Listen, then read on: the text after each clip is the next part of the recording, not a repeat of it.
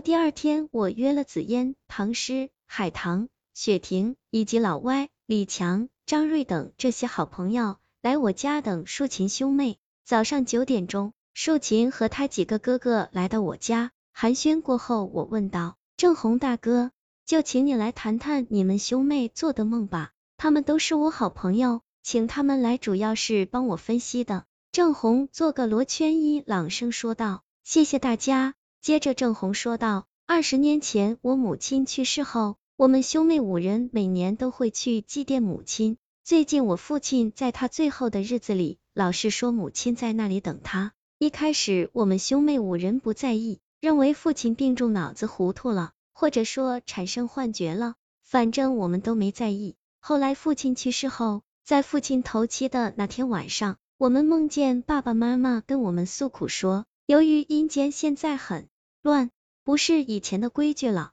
以前人死亡后会在过奈何桥及喝孟婆汤之前停留七七四十九天，然后才过奈何桥及喝孟婆汤，进入阎罗殿等待判官判决。判官会根据被审判人生前所作所为判定是否进入轮回转生或入地狱。可是如今那里不是这样了，到处充斥着贪官污吏以及行贿受贿，有钱有门路的鬼魂，可以提前拿着初步鉴定书过奈何桥，而且喝的孟婆汤也是可以投机取巧的，他们甚至可以持初步鉴定书免入地狱。还有平时我们祭奠亲人的冥钱，真正到亲人手里的不足十分之一。为什么这么说呢？以前在阴间有很严厉的惩戒法律，无论阴间官员和一般小吏，谁也不敢胡作非为。可是如今的阴间和以前不一样了，有劫道的恶鬼，有官方默许的土匪，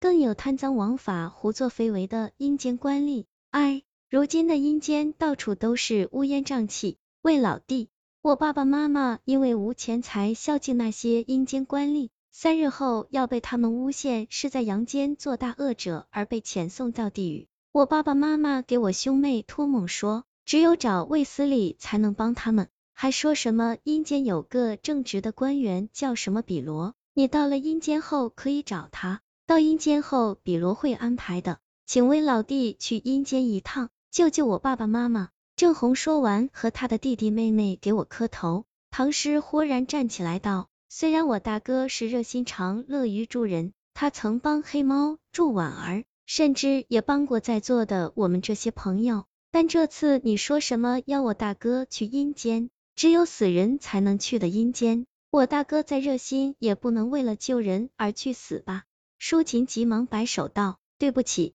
这个我们光顾着急了，倒是忽略这个了。说完对郑红他们说道，你们四个都是我哥哥。是呀，咱总不能让魏大哥为了帮我们而让魏大哥死亡去阴间呀。舒琴说完后，他和四个哥哥既着急又无奈。我此时低头沉默不语，心想我也是凡人，去阴间势必要以亡魂的身份才能去，可是我也有老婆孩子，也有家，我总不能为了帮助舒琴的爸爸妈妈而自杀呀。再说了，就算我自杀去阴间，我只是一个普通凡人，我咋能管得了阴间的事。我又想到，为啥舒琴的爸爸妈妈给他们兄妹托梦说我可以帮助他们。想到这里我问道，舒琴，你们兄妹确认在梦里你们的爸爸妈妈让你们找我，而且还说什么一个叫比罗的阴间官员会替我安排。舒琴急忙点头说，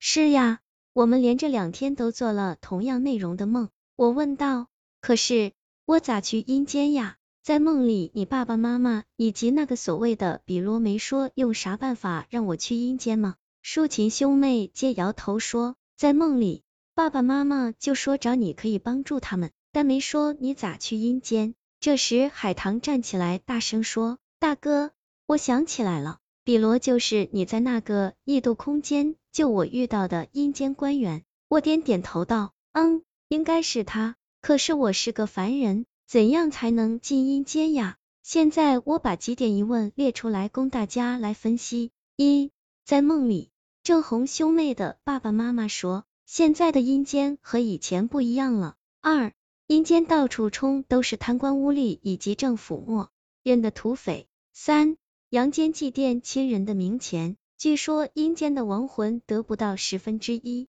四、为什么要我这个凡人去解决？五、我怎样去阴间？李强站起来说，看似五个问题，其实只有第五个最关键。大哥假设能顺利去阴间，那么见到舒琴的爸爸妈妈或那个阴间官员比罗，那么上述四个问题自然就会明白。所以我认为暂不考虑前四个问题，重点分析怎样才能进入阴间才是关键。紫嫣也站起来说道，我认为这次为大哥遇到的困难是前所未有的，不像以前什么遇到血棺血疑甚至惊天大阴谋等，那些还可以侦破，可是这次是要大哥去进阴间，大哥是凡人，按照常识只有死人才能去阴间，所以我觉得这是个死结，没得商量。我建议大哥放弃。沉默，好一阵沉默。此时屋内的空气异常沉闷，我望着紫嫣、老歪他们，